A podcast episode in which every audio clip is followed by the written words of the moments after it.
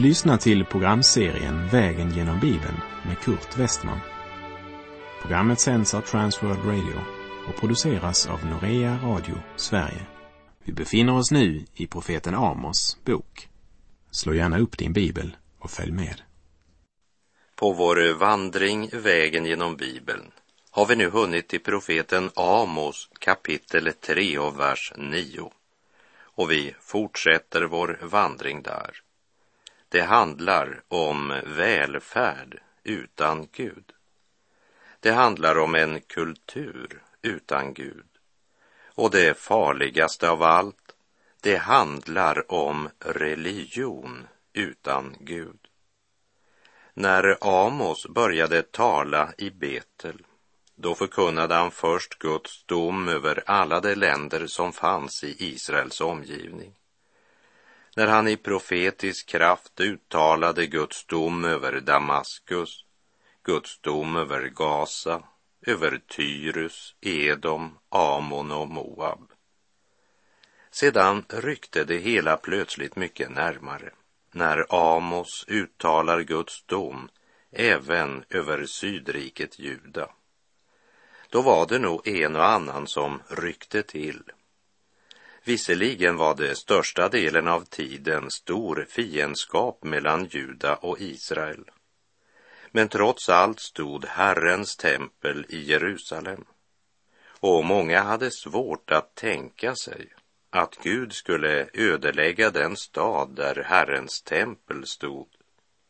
Visst stod templet fortfarande, men Herren hade flyttat ut ur det huset sedan lång tid och därmed stod också Jerusalem och Juda under domen. Och sedan gick Amos ännu längre. Han uttalar Guds dom över Nordriket Israel. Och så preciserar han från vers 9 och säger att Herren kallar dem att samlas på Samarias berg för att se den stora förvirring som där råder. Amos kapitel 3, vers 9. Ropa ut över Ashdods palats och över palatsen i Egyptens land. Säg, kom samman på Samarias berg och se den stora förvirring som där råder och förtrycket mitt ibland dem. Astod låg vid vägen mellan Egypten och områdena kring Eufrat och Tigris och var därför av intresse både för Egypten och Assyrien.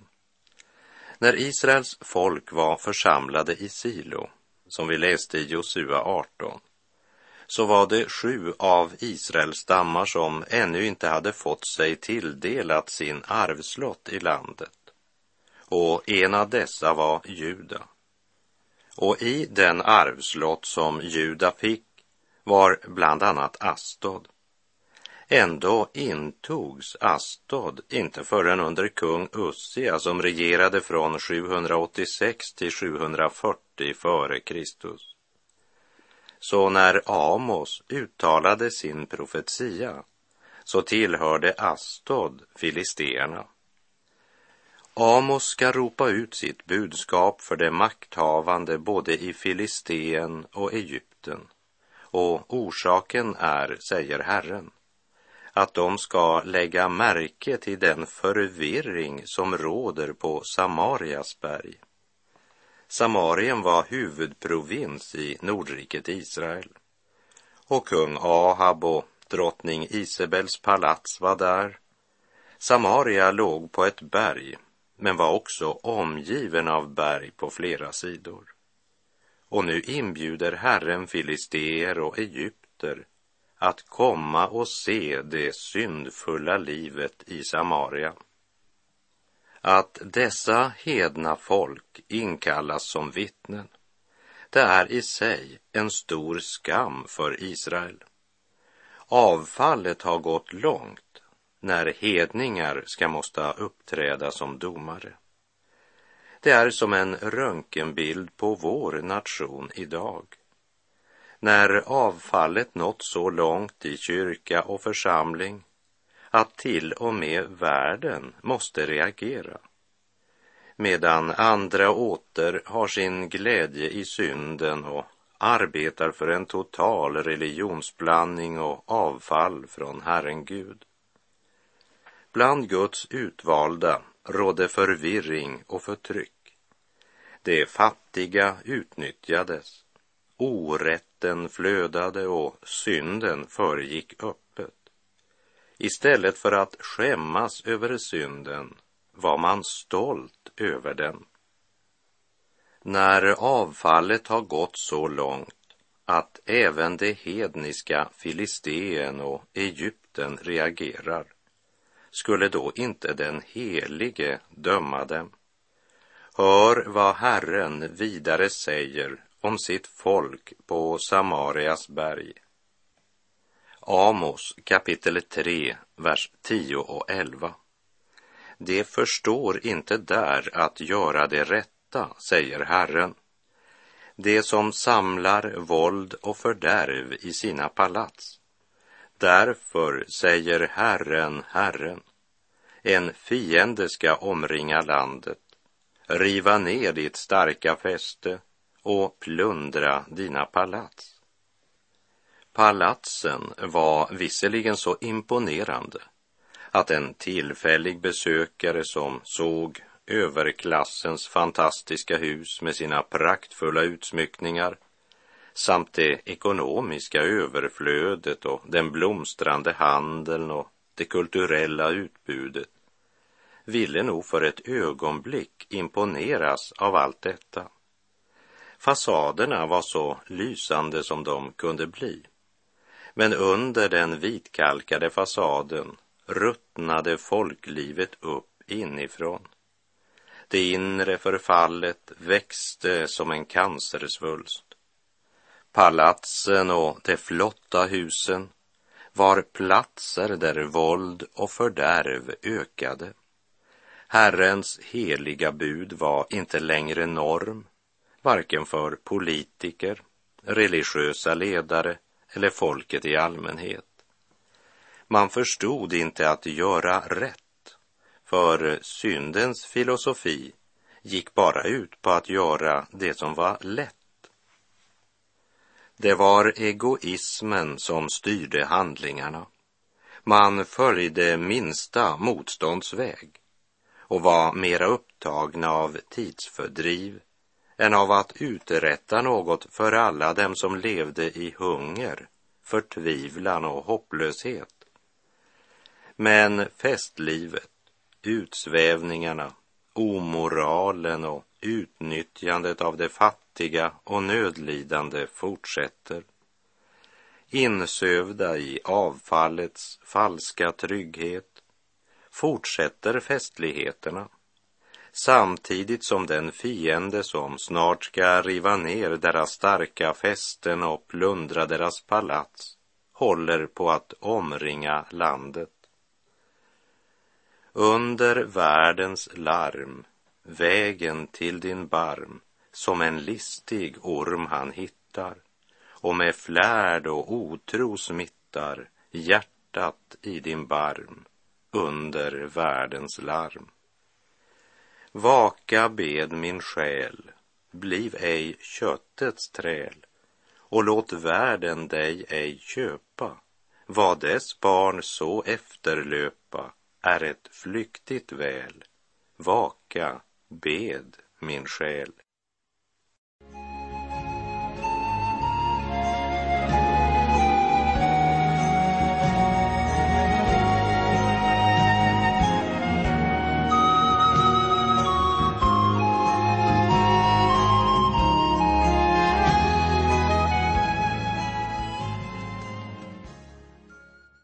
Vi läser profeten Amos kapitel 3, vers 12.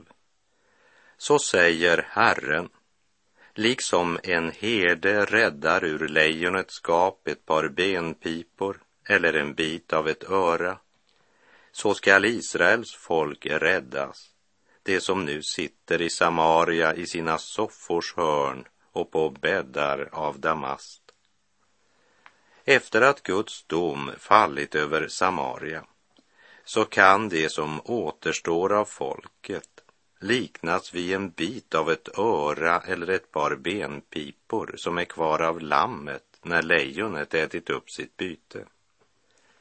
Dessa ord borde vara en tankeväckare för alla som trodde att de skulle kunna komma undan den olycka som skulle komma över land och folk på grund av deras överträdelser.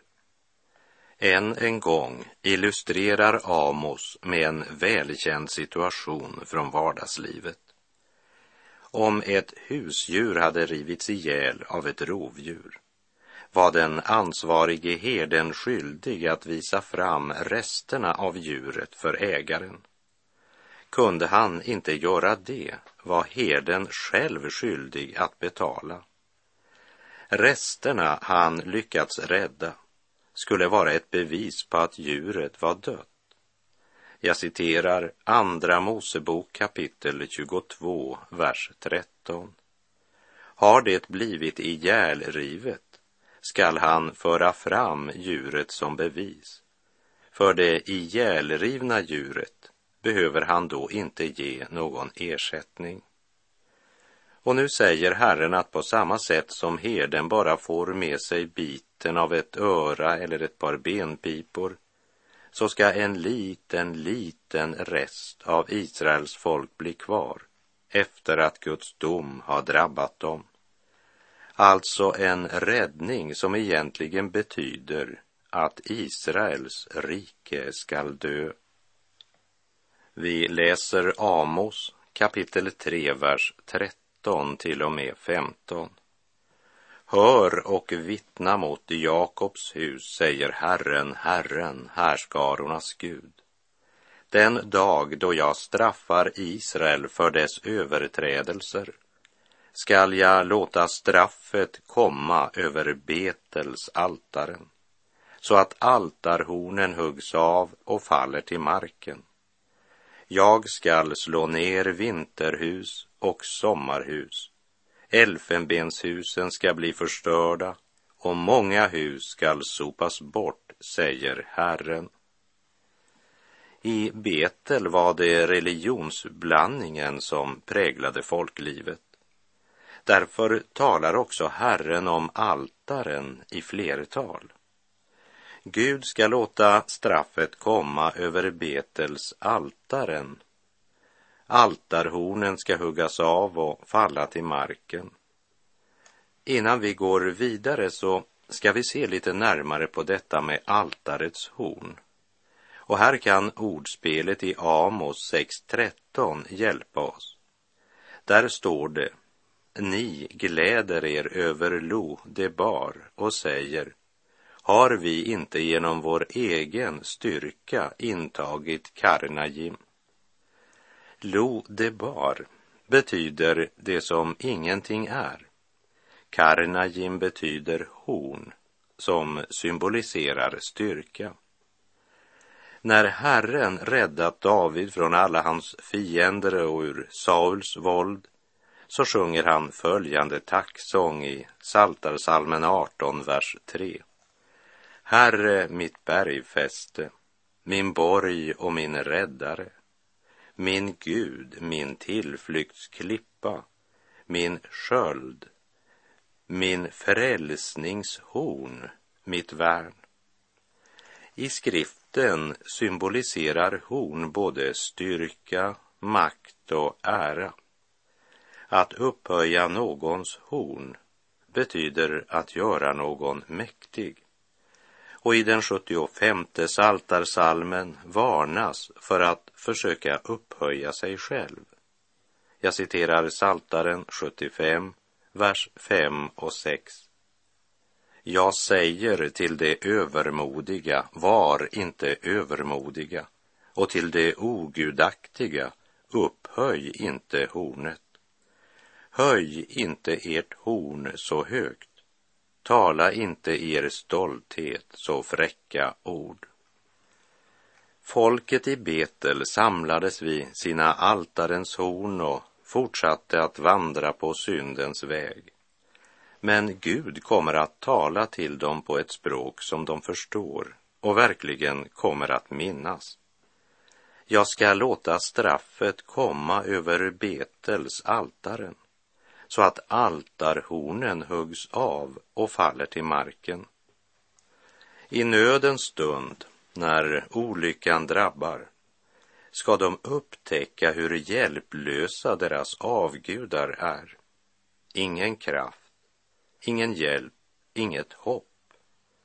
Så slutar det för den som förkastat Herren Gud. Gudsdyrkan utan Gud slutar alltid med en fruktansvärd överraskning för människan som lät sig bedras av honom som är en lögnare, ja, lögnens far. Men när Guds timme kommer, då är det för sent att inse det.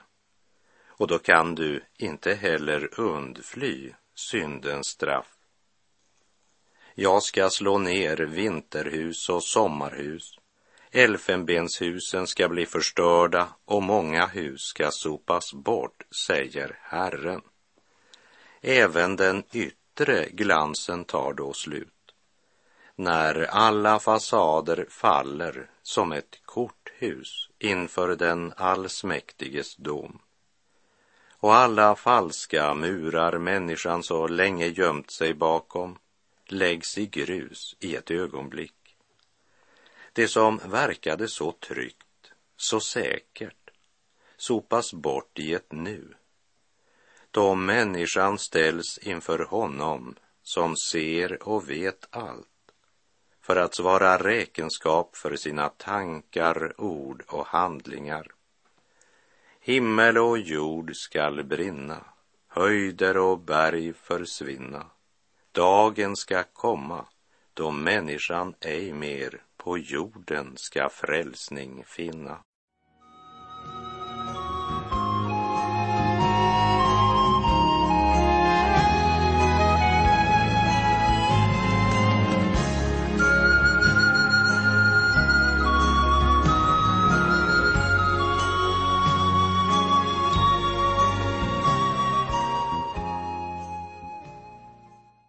Därmed så har vi kommit till kapitel 4 där Amos börjar med att sammanlikna Samarias rika kvinnor med de välgödda korna på Basans höjder. Han eh, lindar inte precis in sitt budskap i bomull. Men här är det viktigt för oss att än en gång påminna om vad Amos säger i Amos 7, vers 14 och 15. Jag är inte en profet, en yrkesprofet. Jag är en boskapsherde som lever av mullbärsfikon. Men Herren tog mig från jorden och sade till mig, gå och profetera för mitt folk Israel. Det är alltså inte Amos som bestämt budskapets innehåll. Han är bara brevbäraren.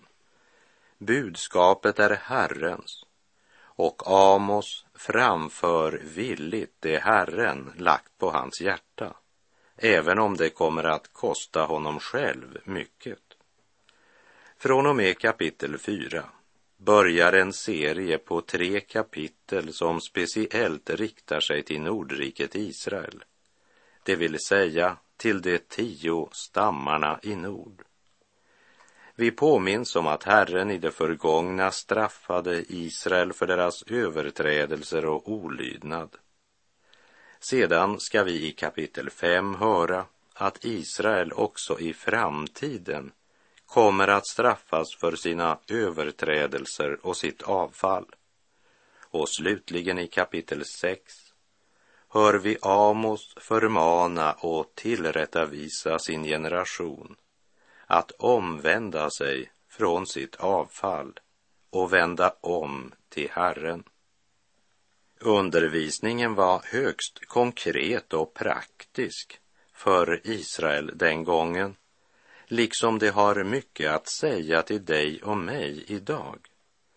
Budskapet är salt och så pass vasst att det skär igenom både påklistrade flin och falsk ödmjukhet.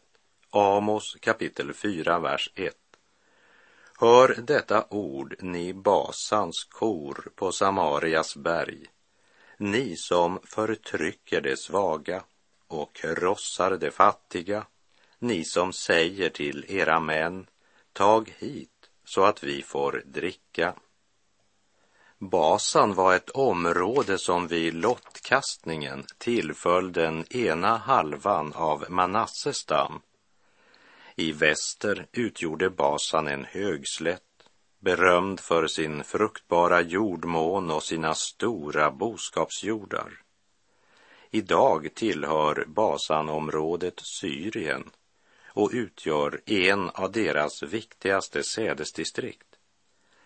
Herren liknar de rika kvinnorna i Samaria vid korna i Basan när han anklagar dem för deras överdådiga levnadssätt. Så här är det frosseri eller lyxkonsumtion som är synden Gud pekar på. För att kunna leva så välklädda, välgödda och vällustiga blev de fattiga förtryckta och utnyttjade. Och dessa ord riktar sig inte bara till kvinnorna i Samaria utan framför allt till de styrande, både politiska ledare och religiösa ledare. Men om budskapet gäller även dessa ledande män, varför säger han då inte oxar istället för kor? Därför att avfallet hade nått så långt att män levde med män. Dessa ledare var så kaxiga och så krävande. Ta hit så vi får dricka. Samtidigt så feminina som de välgödda korna på basan. När en nation vänt Gud ryggen så kommer moralupplösningen steg för steg. Och det fokuseras då mycket på sexualitet. Så började Roms fall. Vi läser Amos kapitel 4, vers 2. Herren, Herren har svurit vid sin helighet. Se, dagar skall komma över er då man ska hämta upp er med metkrokar och vad som är kvar av er med fiskkrokar. Gud använder bilden av en metkrok i munnen när han beskriver hur de ska föras bort i fångenskap. De hade frivilligt svalt syndens bete och satt verkligen fast på den kroken. Förgäves hade Herren kallat, manat och ropat, men det enda som drog dem var syndens makt. Och nu ska de bokstavligt hämtas med krokar, vilket också historien kan bekräfta. För deras erövrare förde de med krokar i näsan bort från Israel. Vi läser Amos kapitel 4, vers 3. Då skall ni söka er ut, var och en genom närmaste öppning i muren men ni skall drivas bort till Harmon, säger Herren. Det hus som varit tillhåll för deras utsvävningar och fester ska de lämna. Och den mur som de trodde var garantin för deras trygghet, den ska också rämna. De ska desperat försöka ta sig ut genom närmaste öppning, men utan att kunna undfly. Det de trodde aldrig kunde hända kom plötsligt över dem. I ett ögonblick förvandlades deras bekymmerslösa, överdådiga liv i njutningar och tidsfördriv till smärtans dag. Dagen då de måste skörda vad de har sått Templet och offerordningarna kunde inte hjälpa dem. Och här går mina tankar till vad profeten Samuel sa till kung Saul, som inbillade sig att allt stod väl till i och med att han hade genomfört offerritualet. Men då säger profeten Samuel till honom, Har Herren samma glädje i brännoffer och slaktoffer som att man hör Herrens röst? Se, lydnad är bättre än offer och hörsamhet bättre än det feta av baggar. Första Samuels bok 15.22. Saul bekände sig till Gud precis som många i Israel under Amos tid. Deltog i samlingarna i helgedomen, frambar offer av sina boskapsjordar, samtidigt som de enskilda synderna i deras liv och vardag inte bekymrade dem. Ånger över synden var något okänt och att ta avstånd från sina synder var en lika okänd tanke. Man är ju som man är, sa de, och så frambar de ett offer i helgedomen. Skulle inte Gud vara nöjd med mig, i alla fall idag när jag bar fram ett så stort offer? Man ville själv bestämma över sina liv och sina val. Och man var ju inte sämre än andra. Ingen kamp mot synden, inget hat mot synden och ingen brinnande kärlek till den levande Gud. Ingen iver i bönen. Gång på gång hade de varnats av Herren men vägrat lyssna.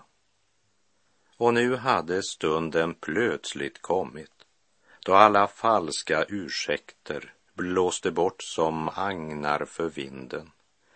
Genom profeten Amos blir de än en gång konfronterade med den verklighet som de aldrig kan undfly, men som de nu måste möta. Syndaren står plötsligt avklädd inför den allsmäktige. Herren, Herren har svurit vid sin helighet. Man skall hämta upp er med medkrokar. Det vill säga, när Herrens stund kommer har ni inget val. Valmöjligheten hade de länge haft. År efter år hade Herren genom profeterna ropat och kallat, men de valde att fortsätta på syndens väg. Nu har uppgörets stund kommit. Nu kan de inte välja. Nu måste de skörda vad de har sått. Då ska de i sin desperation försöka fly genom närmaste spricka i muren. Men på andra sidan muren finner de inte friheten, för där väntar fienden som ska föra dem bort till Harmon i fångenskap. Låt oss meditera lite grann över det tills vi hörs igen. För här är vår tid ute för den här gången. Bedra inte er själva. Gud bedrar man inte. Det människan sår skall hon också skörda. Herren vare med dig. Må hans välsignelse vila över dig. Gud är god.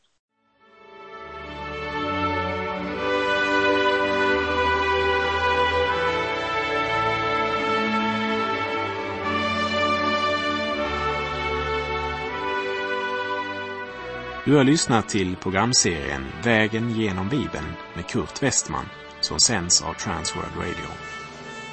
Programserien är producerad av Norea Radio Sverige. Om du önskar mer information om vårt radiomissionsarbete så skriv till Norea Radio Sverige, box 3419 103 68 Stockholm.